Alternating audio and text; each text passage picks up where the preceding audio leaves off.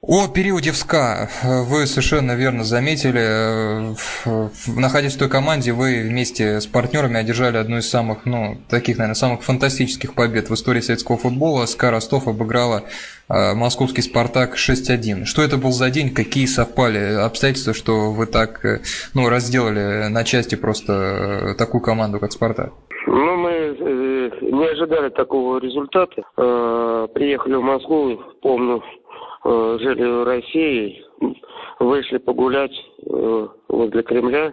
Потом это вечером на утро была установка Петр Евгеньевич Шубин. Буквально так сказал. Ребята, выходите, покажите себе, проиграйте, ничего страшного. Выиграйте, молодцы. Все.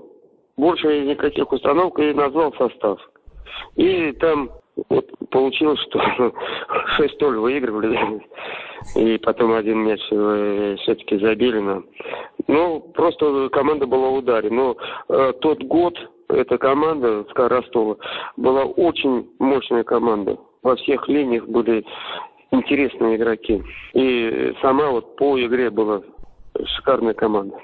В СКА вы поиграли с Сергеем Андреевым, на который в свое время в Ростове ходили стадионы на этого человека, в том числе, конечно, главным образом на СКА, конечно, но Сергей Андреев стоит по-прежнему особняком. Это действительно был э, человек, который, если был в настроении, мог феноменальные вещи на поле делать? Да, это просто игрок от Бога. Просто вот именно как игрок, как бомбардир, вот эти чувства, то, что с двух ног, то, что хитрый, вроде маленький, а и головой как играл здорово. Но это просто это игрочище. И то, что э, я ему очень, когда он э, в 84 году «Зенит», когда чемпионом стал, э, он стал лучшим бомбардиром чемпионата. 84 год, и э, он с моих 8 передач забил. Он был очень доволен, говорит, где-то раньше был с моих прострелов подач. Э, это был игрочище Андреев. Ростов-на-Дону в советские времена получил э, так через тире прибавку к, к городу Ростов-Папа и носил такое прозвище из-за достаточно специфической обстановки в городе. Что-то подобное на себе испытали? Действительно ли Ростов-на-Дону в этом плане был достаточно непривычное место?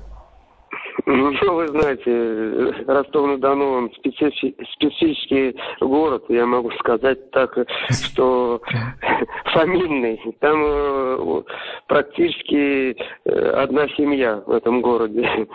То, что все э, практически родственники друг друга, можно так сказать. Очень уютный, добрый город.